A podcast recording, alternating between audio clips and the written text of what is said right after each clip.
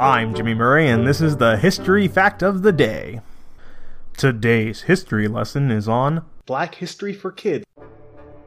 Launched on April 6, 2020, Black History for Kids is the premier show detailing, in its own words, a strong and powerful mission how black people fought for equality, fought against slavery, and changed the world.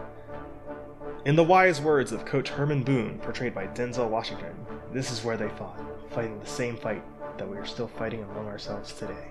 I'm sorry, I'm not a Denzel Washington, so uh, that was terrible. But uh, Denzel Washington's a good Denzel Washington. That's what makes him Denzel Washington. Three episodes in, Santiago is showing some serious hosting chops and a wisdom beyond his years. Offering an engaging quiz at the end of every episode and a riveting soundtrack that electrically instills the podcast's knowledge straight into your brain pan, Black History for Kids is as entertaining as it is informative.